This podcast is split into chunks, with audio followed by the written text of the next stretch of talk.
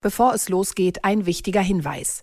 Dieser Podcast ist keine Anlageberatung oder Empfehlung. Alle Angaben sind ohne Gewähr. Diese stellen keinen Ersatz für eine professionelle und individuelle Beratung dar. Werteentwicklungen der Vergangenheit sind kein Indikator für zukünftige Wertentwicklung. Aktien fürs Leben. Der Vermögenspodcast von Kapital mit Petra Ahrens und Timo Pache. Hallo und herzlich willkommen zu einer neuen Folge von Aktien fürs Leben, dem Vermögenspodcast von Kapital. Mit Timo Pache und Petra Ahrens. Hallo. Wir machen heute wieder mal eine kleine Weltreise durch die Welt der Wirtschaft. Und zwar fangen wir an in den USA mit dem Computer- und Software-Urgestein IBM und der Frage, warum wir eigentlich vom KI-Pionier und Watson-Erfinder so wenig nur noch hören, wenn alle doch über KI sprechen. Und dann gehen wir nach Großbritannien, obwohl es eigentlich ein Konzern ist, der auch sehr stark in den Emerging Markets vertreten ist. Wir sprechen heute über Unilever, weltweit einer der größten Hersteller von Verbrauchsgütern wie Nahrungsmittel, Kosmetika und vielem anderen und die ab 1. Juli einen neuen CEO haben. Und wir gehen nach Japan, äh, weil irgendwie alle gerade nach Japan gehen. Ähm, die Aktienindizes wecken dort schon wieder Erinnerungen an die goldenen 80er Jahre, Ende der 80er Jahre, als der Nikkei ähm, einen unglaublichen Rekord erreichte und die Blase dann aber platzte. Und seit 30 Jahren hat man gewartet, wann kommt Japan zurück, wann kommen die Aktienmärkte in Japan zurück. Und jetzt sind sich alle einig, es ist wieder soweit. Und wir gucken uns mal an, was ist da los in Japan, warum ist das so und äh, wie können Anleger damit jetzt noch umgehen.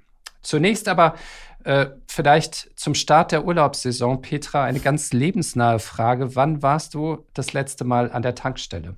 Das war in der Tat letzte Woche, habe ich das Vergnügen gehabt, nochmal voll zu tanken. Und? War es tatsächlich ein Vergnügen oder war es eine, eine Belastung?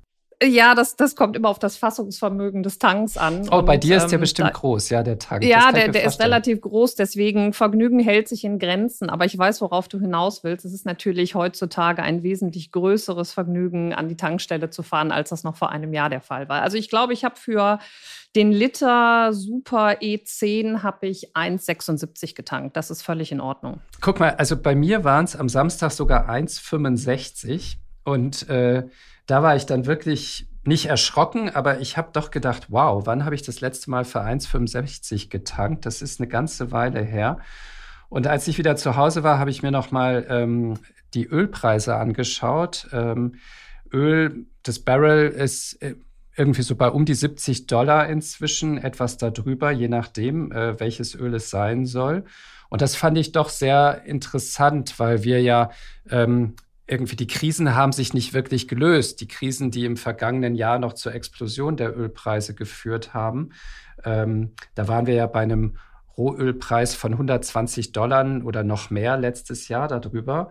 Und inzwischen also wieder deutlich drunter. Die Krisen sind nicht gelöst. Saudi-Arabien meldet fast im Monatstakt, dass sie die Förderung kürzen. Und man fragt sich so ein bisschen, Woran liegt es, dass der Ölpreis trotzdem fällt? Petra, hast du eine Erklärung?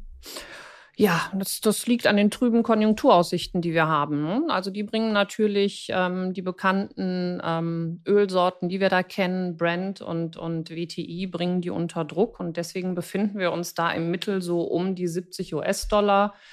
Ähm, die äh, WTI sorte 68 und Brent 73 US-Dollar aktuell. Und äh, ja, auf die letzten zehn Jahre schwankte der Kurs immer so im Tief bei 10 bis 16 äh, US-Dollar. Das war natürlich Corona-bedingt, ging es da kräftig entsprechend ähm, runter und im Hoch, das war bei Kriegsausbruch, äh, lagen wir zwischen 110 und 114. Und ähm, daher auf dem Niveau, wo wir uns aktuell finden, ist es ein fair bewertetes äh, Niveau. Und äh, wir müssen halt gucken, wie sich dann in den zukünftigen Monaten die, die Aussichten, die Konjunkturaussichten der größten Volkswirtschaften weiterhin gegebenenfalls eintrüben, was den Ölpreis vielleicht uns noch günstiger machen sollte, sodass wir noch mehr tanken können. Es, man tankt ja nicht nur um des Tanken Willens, das soll man ja auch gar nicht. Ähm, ich glaube, was uns auch so ein bisschen hilft äh, und was man nie so richtig beim Ölpreis auf dem Schirm hat, ist der Wechselkurseffekt. Ne? Also äh, dadurch, dass Öl in Dollar gehandelt wird und der Euro im Vergleich zum letzten Jahr massiv angezogen hat. Wir sind jetzt wieder bei einem ähm, einem Dollar neun, einem Dollar zehn je Euro. Letztes Jahr waren wir ja unter der Parität. Äh, spiegelt sich das auch so ein bisschen dann am Ende in den Benzinpreisen ja. wieder, ne? Ja, das ist, das ist das Währungspaar sicherlich. Natürlich trübe Konjunkturaussichten, die schwächelnde Wirtschaftslage, die die Ölnachfrage dann zumeist geringer ausfallen lässt als das tatsächliche Ölangebot. Und wir haben natürlich auch am Heizölmarkt haben wir aktuell eine ganz gute Versorgungslage. Also die Nachfrage der Verbraucher ist aktuell normal bis zurückhaltend und deswegen bei geringerer Nachfrage haben wir dann natürlich auch hier einen Preis, der nicht ganz so in die Höhe schnellt. Also es gibt hier unterschiedliche Faktoren und es bleibt hier in Zukunft weiterhin spannend zu beobachten, was wir da von den einzelnen Industrienationen für Konjunktur Konjunkturaussichten haben. Also rundum haben wir schwache Konjunkturaussichten in den USA. Die, die Analysten rechnen für dieses Jahr weiterhin mit einer Rezession, weil die Leitzinsen immer noch auf gegebenenfalls hohem Niveau sind. Hier wird es halt spannend, was Jerome Powell nach der Sommerpause machen wird. Bei der EZB sieht es definitiv nicht besser aus, ganz im Gegenteil. Und in China ist es halt einfach so, dass die Regierung versucht, die Wirtschaft durch größere Konjunkturpakete in Schwung zu bringen. Dennoch bleibt die wirtschaftliche Erholung in China momentan aus oder beziehungsweise deutlich hinter den Erwartungen. Und dadurch haben wir hier natürlich auch einen Ölpreis, der ähm, unter Druck geraten ist, also unter Druck nach, nach, nach unten weggeht. Leicht gestützt wiederum werden die Ölpreise in dieser Woche durch den Rückgang der US-Öllagerbestände. Und ähm, daher denke ich mal, sind wir momentan ganz fair bewertet. Könnte aber sein, wenn die Lage weiterhin so ist, wie sie sich aktuell ergibt und wenn wir vielleicht auch gegebenenfalls weitere Zinsanhebungen sehen, dass wir günstigere Ölpreise sehen als die, die wir aktuell haben und dann auch wieder wirklich ähm, nachhaltig unter die 70 US-Dollar geraten. Also dann hätte die schwache Konjunktur zumindest einen kleinen positiven Effekt, dass das Tanken wenigstens günstiger ist und die Fahrt in den Urlaub in diesem Sommer als es zumindest letztes Jahr der Fall war. Das Ganze sehen. Unsere erste Aktie, IBM, International Business Machines. Wir suchen uns ja immer Aktien aus, von denen wir denken, die haben so eine gewisse Lage. Und äh, lustigerweise heute Morgen ähm, bei der Zeitungslektüre habe ich äh, eine Geschichte entdeckt, wo ich gedacht habe, Mensch, da hatten wir ja wirklich einen ganz schönen Riecher. Denn in der FAZ heute am Montagmorgen ist eine große IBM-Geschichte über die neuen ähm, Services, die IBM rund um das Tennisturnier von Wimbledon anbieten möchte. Und zwar wird IBM, ähm, die unterstützen offenbar schon länger Wimbledon, eine eigene KI-Anwendung für Wimbledon launchen. Diese KI-Anwendung ähm, kann zwei Dinge und kann neuerdings zwei Dinge. Und zwar einmal wird die KI-Anwendung ähm, mehr oder weniger sehr, sehr schnell nach dem Spiel Kommentare und äh, Spielkommentare auf äh, Videozusammenfassungen von gerade gelaufenen Spielen aufsprechen. Also die guckt sich quasi das Filmmaterial an und spricht dann dazu einen Kommentar. Das Ganze wird man dann in einer Wimbledon-App sehen können und auch anhören können. Und dann wird man schauen können, ob die Kommentare wirklich so gut sind wie ähm, bei der BBC wahrscheinlich. Und, oder wie die von Boris Becker. Oder wie die von Boris Becker, genau. Und das andere äh, sind besondere Statistiken. Und zwar wird die KI laufend während des Turniers ausrechnen, wie gut die oder wie groß die Chancen sind, äh, von Spielern oder Spielerinnen tatsächlich auch ins Finale zu kommen und äh, dort das Finale zu gewinnen. Äh, das sind die beiden äh, Meldungen, mit denen IBM diese Woche so ein bisschen ähm, in die Schlagzeilen kommen wollte rund um das Tennisturnier von Wimbledon. Und Warum finde ich das interessant? Weil wir in der Vorbereitung für diesen Podcast vorgestellt hatten, dass es irgendwie um IBM ganz schön still geworden ist, oder Petra? Total. Also ich habe sie, ich habe sie völlig vom, vom Schirm verloren, äh, IBM. Man kennt sie ja von früher und äh, wir hatten uns ja auch darüber unterhalten, Timo, wie stark die damals waren. Und wenn man, wenn man berücksichtigt, dass die bereits 1896 mit äh, bahnbrechenden Maschinen zur Erfassung und Auszählung von Lochkarten angefangen haben und tatsächlich die ersten waren, die in den 1950er oder 60er Jahren den ersten Computer und Drucker ähm, rausgebracht haben, muss ich mich auch fragen, wo sind die denn geblieben? Also ich habe sie gar nicht mehr auf dem Schirm gehabt und ich habe gedacht, wo sind denn die ganzen Computer? Habe mir dann aber natürlich ähm, äh, die Information geholt, dass äh, IBM sich 2004 komplett von der PC-Sparte getrennt hat, verkauft hat und an den chinesischen Computerhersteller Lenovo verkauft hat. Und daher, so findet es sich wieder. Ich habe einen mhm. Laptop von Lenovo. Mir war gar nicht bewusst, dass da im Grunde genommen IBM statt, äh, äh, ja, im Grunde genommen drin ist. Also für mich auch völlig neu. Sie sind natürlich immer noch ein Weltkonzern. Sie haben ähm, weltweit über 350.000 Mitarbeiter, sind in 170 Ländern vertreten, haben auch einen hohen Umsatz, aber darauf kommen wir gleich noch zu sprechen, der hält sich nicht so richtig.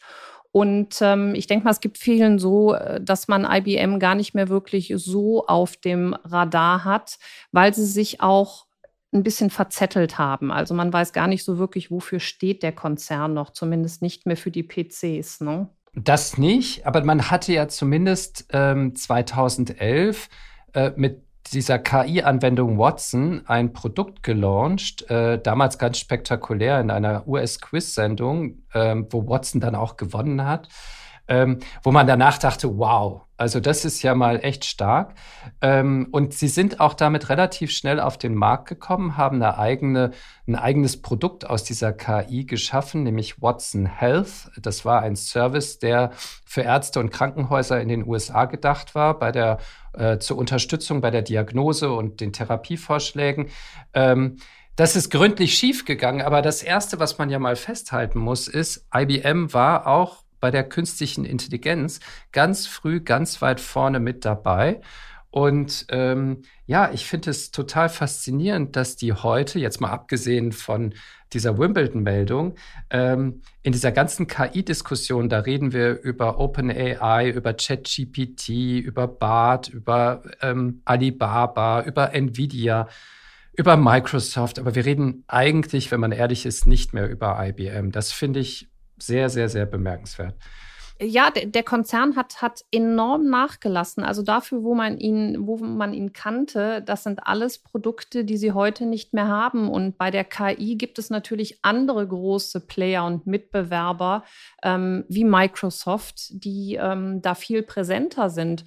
Und wenn wir uns die Entwicklung vom Umsatz mal anschauen, wir hatten 2006 äh, erreichte IBM noch einen Umsatz von, von 91,3 Milliarden US-Dollar. Ähm, okay, immerhin bringen sie aktuell noch 60 Milliarden US-Dollar Umsatz äh, und eine stabile, aber, und das ist wichtig, eine wenig dynamische Entwicklung der Gewinne. Und für IBM sind die Expertise der Vergangenheit und die Qualität der Mitarbeiter zwar die Schlüsselgrößen, aber ähm, um die KI müssen sie sich besonders etablieren. Und was sie natürlich auch noch machen, sie haben in den vergangenen Jahren durch unglaublich viele Zukäufe versucht, neue Dynamik und, und Spezialitäten reinzubringen. Und deswegen verstrickt man sich hier so ein bisschen und äh, weiß gar nicht, was alles IBM noch hat. Also 2017 ging das Unternehmen eine Partnerschaft mit dem indischen Dienstleister HCL ein. 2018 hat IBM den Open Source Spezialisten Red Hat für 34 Milliarden US-Dollar übernommen. Mhm. Ja, das ist schon, das ist schon eine Hausnummer. Ähm, Red Hat ist übrigens auch eine eigenständige Einheit geblieben. Mhm. Also grundsätzlich durch Zukäufe versuchen die wirklich Wachstum zu generieren.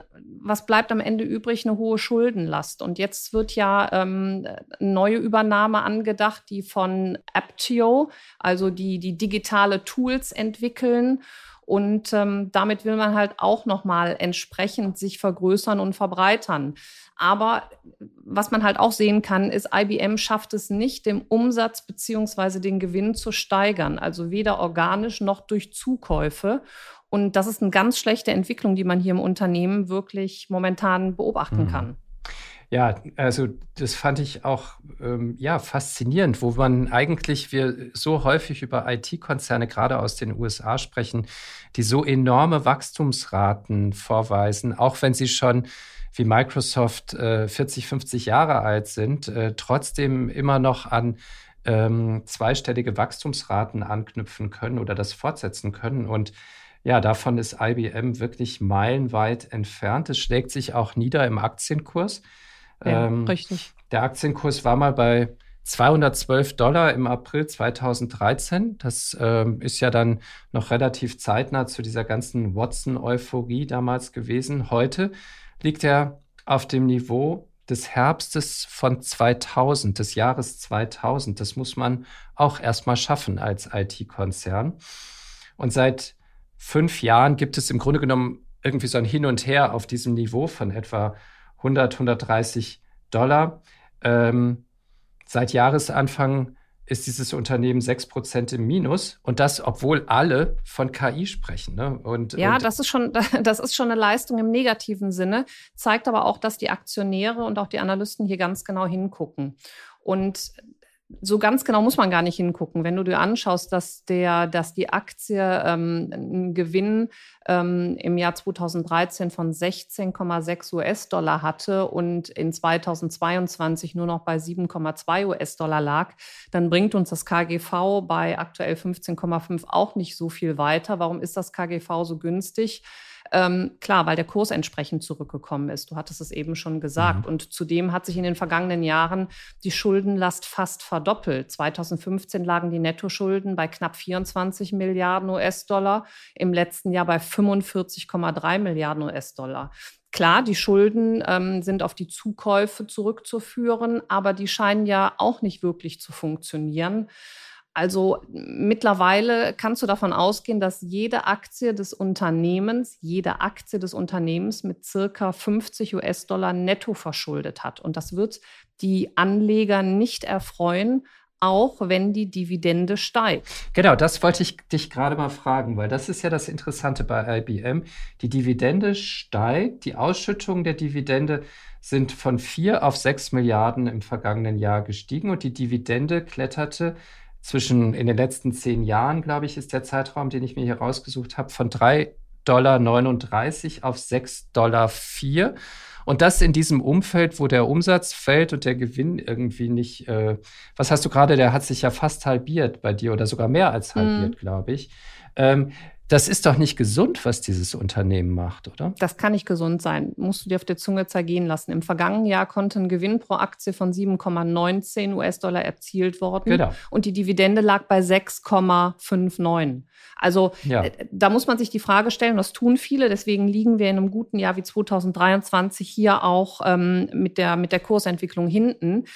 Wenn die Dividende weiter steigt und die Gewinne weiter sinken, wird es bald entweder eine sinkende Dividende geben oder das Unternehmen ist natürlich gezwungen, weitere Schulden aufzunehmen, also wahrscheinlich durch die Ausgabe neuer Aktien, was für den Aktionär bedeutet, dass sein Anteil verwässert wird. Und das sind keine positiven Aussichten. Für mich ist das Unternehmen, präsentiert sich momentan nicht gesund. Da können Sie äh, in Wimbledon gerne die durch KI die Moderation übernehmen. Ich würde da lieber bei Erdbeeren und Schlagsahne bleiben. Und bei Boris Becker? Nicht wirklich, aber okay. Wahre Größe. Also häufig wird Unilever als europäisches ähm, Unternehmen betrachtet, weil es ein britischer Konzern ist, mittlerweile ein rein britischer Konzern ist. Aber man darf nicht vergessen, ähm, es ist im Grunde genommen ein ganz stark geprägtes Emerging Market Unternehmen. 46 Prozent der Umsätze erzielt Unilever in Asien, 13 Prozent in Südamerika und somit sind wir mit 59 Prozent in den Emerging Markets in den Schwellenländern vertreten. Das ist ein gutes Zeichen, weil dadurch kann das Unternehmen, ähm, und das hat es in der Vergangenheit auch gezeigt, sehr gut mit hoher Inflation umgehen, was natürlich in den vergangenen Jahren sehr, sehr wichtig war. Eine besondere Sache bei Unilever ist natürlich, dass sie seit 2020 rein britisch sind. Zuvor waren sie in zwei gleichberechtigte Konzernteile mit eigenen Aktien aufgeteilt. Das war zum einen die niederländische Unilever, die NV und die britische PLC. Also PLC ist eine ähnliche Struktur ähm, äh, mit, mit NV, mit dem niederländischen Teil. Wir kennen ihn so ein bisschen von Royal Dutch Shell, die sind auch ähnlich aufgeteilt. Aber 2020 wurde die niederländische NV auf die britische PLC verschmolzen. Deswegen haben wir aktuell hier nur noch eine Aktie im Handel und das ist der rein britische Konzern. Und das Unternehmen ist natürlich sensationell international weltweit geprägt. Also alleine 14 der 50 weltgrößten Konsumgütermarken gehören Unilever. Darunter unter den Lebensmittelbereichen ähm, die Eiscremehersteller per se mit Ben Jerry's, mit Langnese, Magnum. Hinzu kommen interessante Marken wie Funny, Knorr, Bertoli, Lipton Tee. Dann haben wir hier Reinigungs- und Putzmittel, ähm, Coral, Domestos, Fizz und natürlich der Hygiene- und Kosmetikartikelbereich, Axe, Darf, Rexona, Signal. Also ein wirklich international riesengroßer Konzern, eine Aktie fürs Leben. Jetzt haben wir ja in der Inflation, du hast es ja schon angesprochen, gelernt, das sind so Konzerne, ähm, die sind für Aktionäre interessant, weil sie eine Preissetzungsmacht haben, Richtig. weil sie in der Lage sind, auch bei steigenden Rohstoffpreisen diese steigenden Kosten weiterzugeben. Ähm, das gilt ja auch für Nestlé oder für Procter Gamble. Ein kleinerer deutscher Titel ist vielleicht Bayersdorf äh, mit dieser Nivea-Marke äh, mhm. äh, zum Beispiel. Ähm, ich frage mich bei diesen Unternehmen, aber das sind ja alles, also das sind sehr, sehr etablierte Marken, das sind sehr etablierte Geschäftsbereiche. Wie kriegt man es hin, in solchen Märkten noch zu wachsen? Geht das eigentlich noch oder wächst man eigentlich nur im Umsatz und idealerweise auch vielleicht im Gewinn oder sogar im Gewinn noch stärker, indem man halt die Preise immer weiter erhöht? Und das ist dann halt mein, mein Wachstumstreiber im Zweifelsfall? Ja, sowohl als auch. Also zum einen haben wir hier äh, die Preissetzungsmacht durch diese Marken, die international vertrieben werden. Und wie eben schon gesagt, ähm, Unilever bedingt durch 59 Prozent Anteil in Emerging Markets hat hier natürlich seit Jahren, äh, ist es gewohnt, mit hoher Inflation umzugehen. Deswegen war jetzt hier diese Neuerung seit Kriegsausbruch ähm, für die kein, kein neues Szenario. Zum einen haben sie dadurch natürlich ein entsprechendes Wachstum, aber solange unsere Weltbevölkerung wächst, profitieren natürlich solche global ausgerichteten Konzerne ganz besonders davon. Und für mich gibt es immer nur zwei Szenarien, das sage ich auch immer ganz gerne Kunden. Also entweder die Welt geht unter, weil Putin irgendwas Blödes vorhat, dann müssen wir uns alle keine Gedanken. Ja, genau, dann müssen wir uns keine Gedanken über unsere Finanzen machen. Oder die Welt dreht sich weiter. Und wenn sie sich weiter dreht, wir haben aktuell, glaube ich, äh, neun Milliarden ähm, Erdenbürger, die sollen jetzt auf die nächsten 50 bis 100 Jahre auf 13, 14 Milliarden ansteigen. Ähm, solange diese Menschen atmen, werden sie konsumieren. Sie brauchen Lebensmittel, sie brauchen Hygieneartikel, Textilien. Und da sind natürlich Konzerne wie, du hast es eben genannt, Nestlé oder auch wie Unilever liegen ganz weit vorne. Und das ist ein ganz normales Wachstum, was wir dann auch weiterhin beobachten können. Deswegen stehen sie gut da. Aber sie haben sich natürlich auch sehr solide auch schon entwickelt. Und gerade in dieser Corona-Phase haben diese ganzen ähm, Konzerne haben zum Teil äh, zweistelliges prozentuales Wachstum generieren können. Äh, und Analysten gehen jetzt momentan davon aus, dass es so natürlich nicht erstmal weitergehen kann. Das war eine sehr starke Phase, die wir erlebt haben. Es bleibt jetzt abzuwarten, wie die nächsten Quartalszahlen sind. Ähm, Racket Bankheiser aus äh, Großbritannien hat bereits einen Umsatzrückgang vermeldet. Also daher könnte ich mir vorstellen, dass Unilever auch hier auf diesem hohen Niveau, wie wir es jetzt die letzten Monate und Jahre erlebt haben, auch nicht stabil dort oben bleiben wird. Genau, die Aktie steht im Moment bei 4.100 britischen Pence. Auch lustig, dass die das noch so in Pence notieren und nicht in Pfund, aber gut. Ähm, das ist, ja, das ist ein bisschen, also schon deutlich unter dem Höchstkurs. Das war im September 2019 mit 5.200 Pence.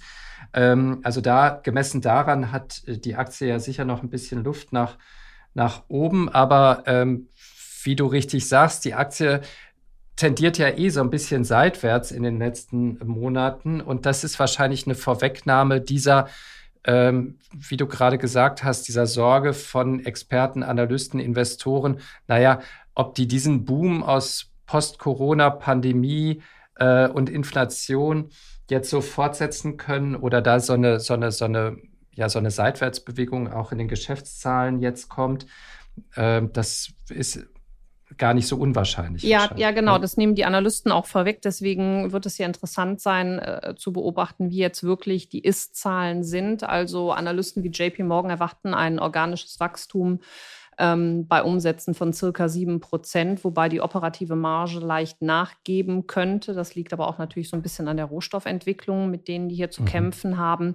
Also Frage ist, äh, gibt es hier eine Überraschung auf Seiten der Zahlen? Und dann glaube ich, könnte man Unilever auch mal wieder unter 4000 Pence einkaufen. Aktuell sehe ich das Unternehmen aber, aber fair bewertet. Also gegebenenfalls können wir uns in den kommenden Monaten so ein bisschen in diese Startlöcher begeben und ähm, zu Zukäufe oder Einstiege dann nutzen. KGV ist völlig ähm, fair mit 18,7 der ROSI. Wir wissen es, die machen also einen Gewinn für das eingesetzte Kapital von 21,9. Das ist auch eine sehr solide Zahl. Würde ich weiter beobachten und mal gucken, ob uns die kommenden Monate die Möglichkeit geben, nochmal günstiger in den Wert einzusteigen. Und um das noch abzuschließen, Unilever ist ja auch so ein, so ein richtig klassischer Dividendentitel, glaube ich. Ne? Also die Dividende liegt aktuell bei 1,71 Euro umgerechnet. Und eine Dividendenrendite von dreieinhalb bis vier Prozent ist ja auch nicht so schlecht, ne? In der Tat, kann sich sehen lassen. Gibt natürlich auch ein bisschen Kritik, haben wir aber bei diesen Lebensmittel- oder, oder Konsumgüterherstellern immer. Das war damals der Vorwurf äh, hinsichtlich Palmöl, dass man hier Raubbau äh, am, am, indigenen Bevölkerungszweig äh, hat. Oder es gab auch ein großes Kartellverfahren in 2011 ähm, wo man Unilever zusammen mit Procter Gamble und Henkel vorgeworfen hat, ein, ein Kartell zu, zu bilden. Da wurden, glaube ich, große Strafen verhängt. Unilever alleine hatte 104 Millionen Euro Strafe zu zahlen.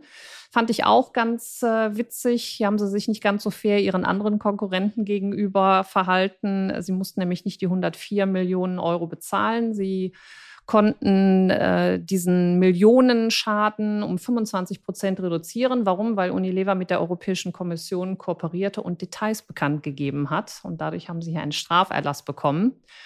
Und äh, naja, und dann gibt es immer wieder so Meldungen, Quecksilbervergiftung, ich glaube, das war in Indien, rassistische Werbung wurde hier betrieben. Also das sind immer mal so Möglichkeiten, wo der Kurs unter Druck gerät und wo man dann hier einsteigen kann. Letztendlich betrachtet werden die Konzerne aber alle nach ESG und Nachhaltigkeit sich ausrichten und werden auch immer grüner werden.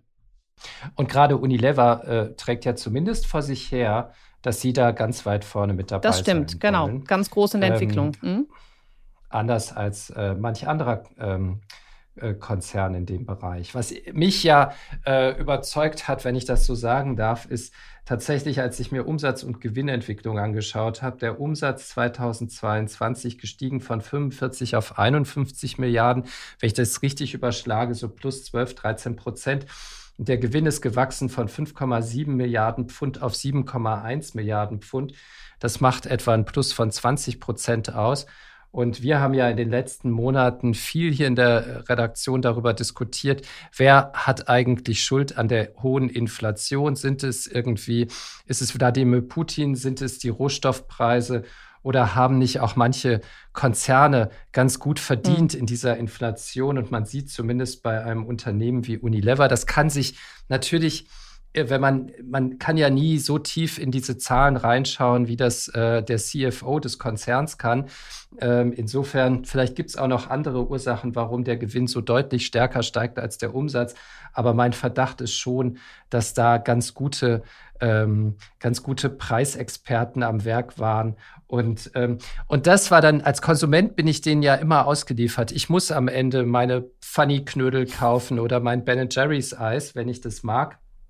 Aber als Aktionär profitiere ich dann ja wenigstens davon und hole mir ein bisschen wieder davon zurück äh, von dem, was ich an der Supermarktkasse extra ja, zahle. Ja, das, das, ist genau das, was ich, äh, was ich eben gesagt habe, dass die mit Inflation einfach ihre Erfahrungen gemacht haben. Und wir sprechen ja hier auch von Produkten, ja, das, das, sind man. ja keine mhm. Luxusgüter. Also da, das sind ja, das sind ja äh, Euro-Cent-Beträge. Also äh, egal, ob ich mir das Magnum-Eis kaufe. Also dadurch hast du natürlich die Macht, dass du über Millionen, Milliarden Produktionen einfach mal den Centbetrag anheben kannst. Und davon haben die natürlich unglaublich viel in der Produktpalette. Und da hat das Unternehmen, das Management einen guten Job getan in der Vergangenheit. So kann es mhm. natürlich nicht weitergehen. Das ist ganz klar. Also ähm, die Inflation, äh, gerade bei Lebensmitteln, wir merken es jetzt leicht, kommt etwas zurück. Das wirst du hier in den Zahlen merken.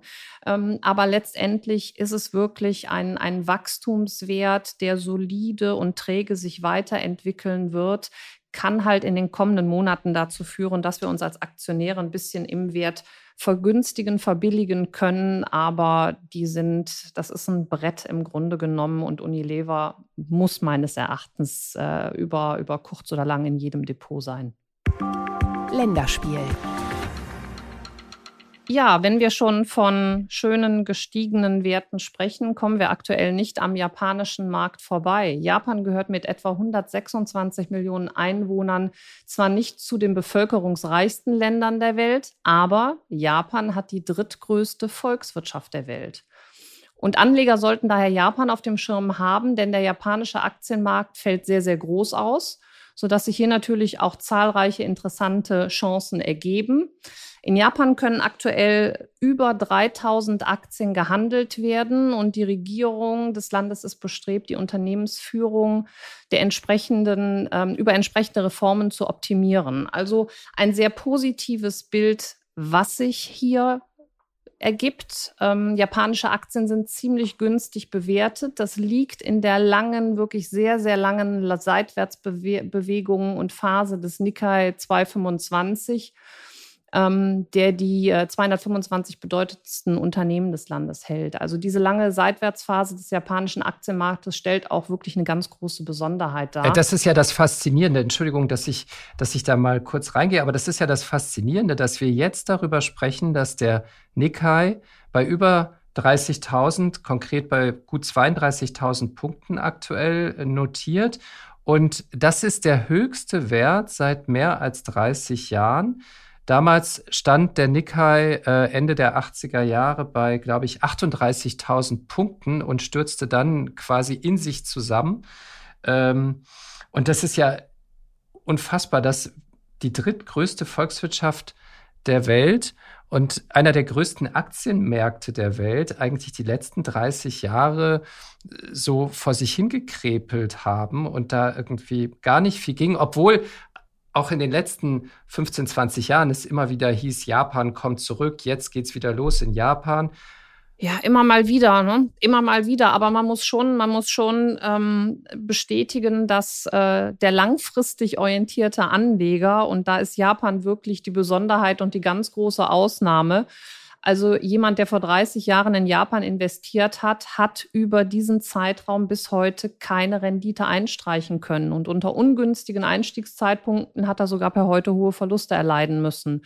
Und das ist halt weltweit der einzige Index, der wirklich das zu bieten hat. Wir haben in allen anderen Indizes haben wir neue Höchstkurse und Japan dümpelt komplett daher. Deswegen haben natürlich auch viele Anleger haben sich hier ferngehalten, weil sie dem Markt ähm, nicht sehr viel zugetraut haben, obwohl es unglaublich günstig bewertete Unternehmen und Aktien gab. Wir hätten uns da auch ruhig von einem halben Jahr drüber unterhalten können. Wie gesagt, in den letzten sechs Monaten hat man anscheinend entdeckt, dass Japan Potenzial hat und die Märkte sind schon enorm angestiegen. Genau, jetzt ist ja erstens die, also die erste Frage ist ja, woran liegt's? Also warum kommt ausgerechnet jetzt der japanische Markt so zurück? Hast du da eine Erklärung für?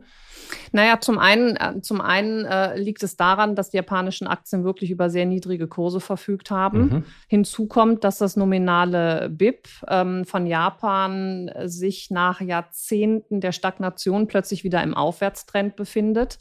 Ähm, der Yen, die, die Währung ist historisch niedrig. Die Gewinnerwartungen hingegen, die die Unternehmen ähm, bekannt gegeben haben, sind sehr stabil.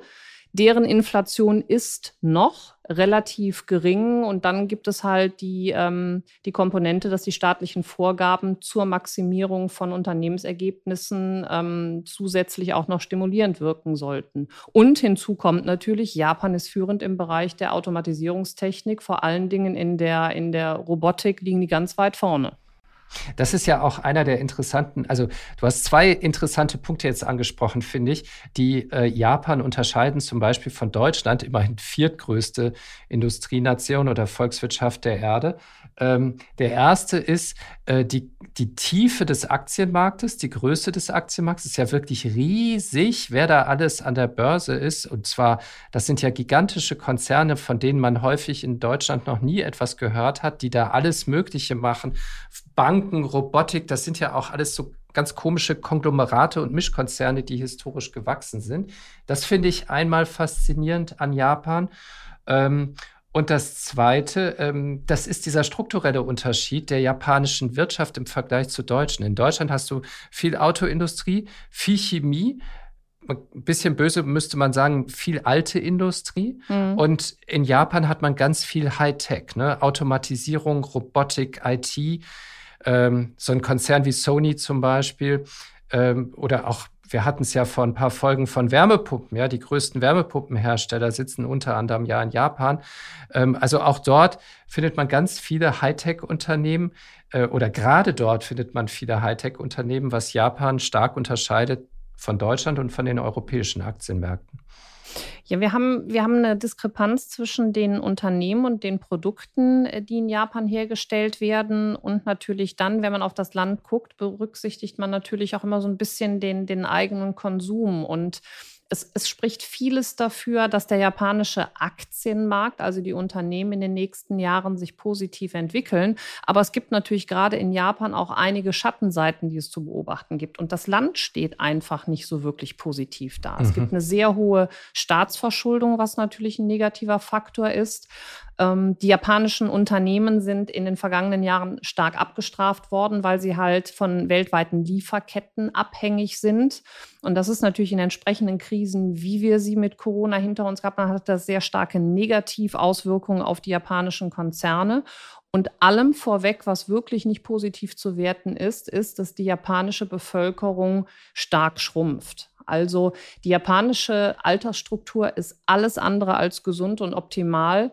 Ähm, in 2020 betrug der Anteil derer, die zwischen 0 und 14 Jahre alt sind, gerade mal 12 Prozent. Der besonders alte Teil der Bevölkerung hingegen, also diejenigen, die über 65 Jahre alt sind, sind schon fast auf 30 Prozent angestiegen. Also das bedeutet, der Anteil der Alten, die nicht mehr in das System einzahlen, wächst, was langfristig natürlich im eigenen Land zu enormen Problemen führen wird. Auch dort ähm, kann man noch mal eine Parallele ziehen zu Deutschland, ähm, weil der wir haben auch eine stark alternde Bevölkerung, aber der Unterschied ist, glaube ich, auch wenn wir uns immer schwer tun in Deutschland mit Einwanderung und Zuwanderung und das immer sehr hochpolitisch wird, wir haben tatsächlich im Vergleich zu Japan Zuwanderung während die japanische Wirtschaft und das japanische Land insgesamt sehr, sehr abgeschottet sind. Es eine Insel halt, ja. Ja, eine Insel. und ich glaube, die Japaner da gar nicht so groß drüber diskutieren, ob sie äh, mehr Zuwanderung.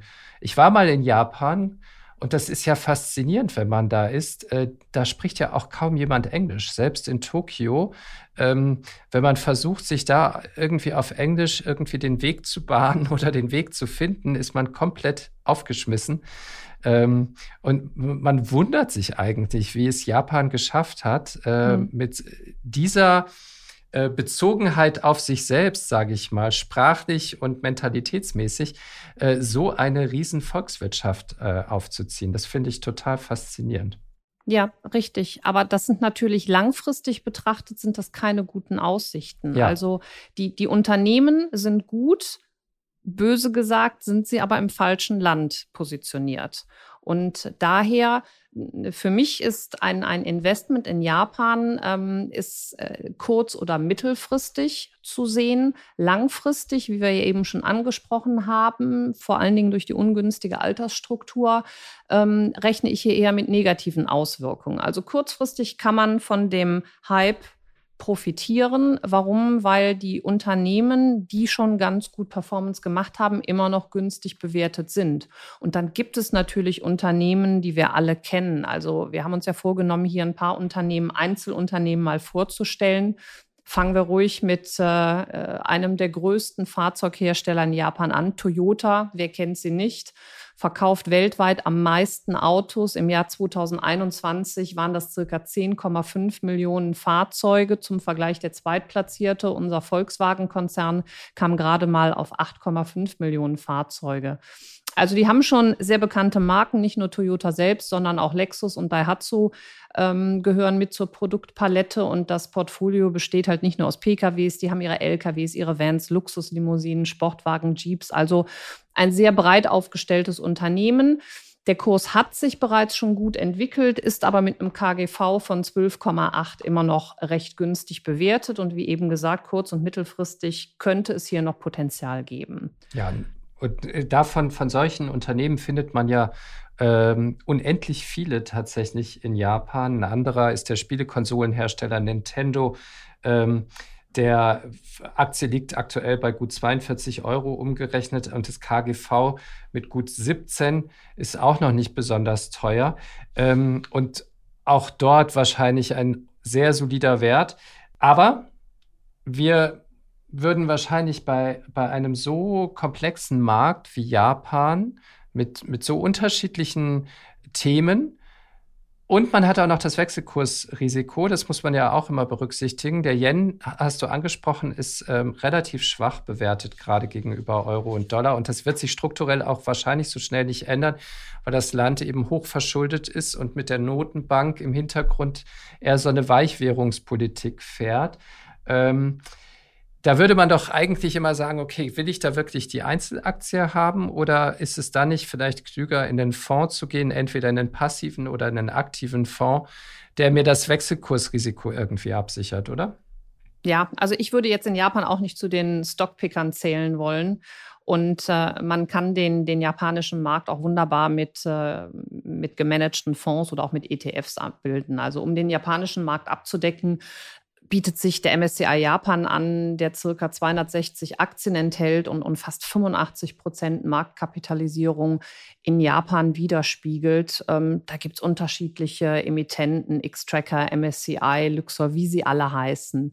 Und übrigens, Timo, ähm, Anleger, die in den MSCI World investiert haben, sind auch mit knapp 8 Prozent in japanischen Aktien investiert. Also auch da kann man von dem aktuellen Hype profitieren, alleine durch den MSCI World. Also daher ist die Frage, muss ich mir wirklich die Einzelwerte wie Toyota, Nintendo, Softbank, Just Name It antun oder gehe ich da breit gestreut rein? Ähm, durch einen ETF oder durch die gemanagten Fonds, die das Gesamte abbilden, finde ich äh, unter breiter Streuung und Sicherheitsaspekten sogar wesentlich angenehmer. Ja, geht mir genauso. Und ähm, du hast es gesagt, es gibt nicht nur ETFs, sondern auch gemanagte Fonds. Also äh, wir haben ähm, in der aktuellen Ausgabe von Kapital, der 07, Ausgabe, der Juli-Ausgabe, haben wir ja jedes Jahr die große Studie über die besten aktiv gemanagten Fonds. Und traditionell, das gilt ja immer für die besonders klein oder für die kleineren Märkte, ähm, traditionell sind da japanische Fonds immer ganz vorne mit dabei, also Fonds, die auf Japan abzielen und ähm, die, da findet man immer ganz gute Beispiele noch und, und Anregungen für ähm, Fondsmanager, die in der Lage sind, mit viel Japan-Expertise offensichtlich selbst die Indizes noch zu schlagen und damit auch die passiven Produkte. Ja, das finde ich, das finde ich auch was sehr Wichtiges. Also gut, dass du es ansprichst, weil viele glauben ja, dass der ETF die eierlegende Wollmilchsau ist. Ähm, ich kann mit einem ETF natürlich mich schnell in den globalen Markt oder in einen globalen Korb investieren, was sinnvoll ist, wenn ich sehe, dass Deutschland mal kurz runterbricht. Ja, dann habe ich auch nichts dagegen, einen ETF mir ähm, auf den deutschen Markt zu kaufen, wobei man davon ausgehen sollte, dass der deutsche Vermögensverwalter oder Banker die eigene Expertise für seine Region hat. Die kann ich aber nicht haben, wenn es um irgendwelche Emerging Markets oder um ausländische Märkte geht. Deswegen erwarte ich von einem Fondsmanager Fondsmanager, und da sieht man, dass es sehr gute gibt, die in Indien oder wie du gerade gesagt hast, in Japan sitzen, ja. die kennen ihren Markt, die sind vor Ort, die können das wirklich einschätzen. Und daher muss ich mir überlegen, will ich einen ETF auf den Gesamtmarkt haben oder traue ich der Expertise des Fondsmanagers vor Ort, auch wenn ich für den jetzt vielleicht mal 1,5 Prozent Management-Fee zahlen muss, aber Japan hat bewiesen oder viele Manager haben bewiesen, dass sie einen guten Job machen und dass die höhere Servicegebühr oder Managementgebühr dann auch wirklich ihren Sinn hat. Das sollte man sich mal angucken. Die Track Records der, der Fonds kann man ja wunderbar auch im Internet abfragen. Der Blick lohnt sich auf jeden Fall. Genau. Im Netz oder bei uns im Heft. Das war die neue Folge von Aktien fürs Leben, dem Vermögenspodcast von Kapital äh, mit Timo Pache und Petra Ahrens. Wir bedanken uns fürs Zuhören und sagen Tschüss, bis zum nächsten Mal. Bis zum nächsten Mal. Tschüss. Aktien fürs Leben. Der Vermögenspodcast von Kapital mit Petra Ahrens und Timo Pache.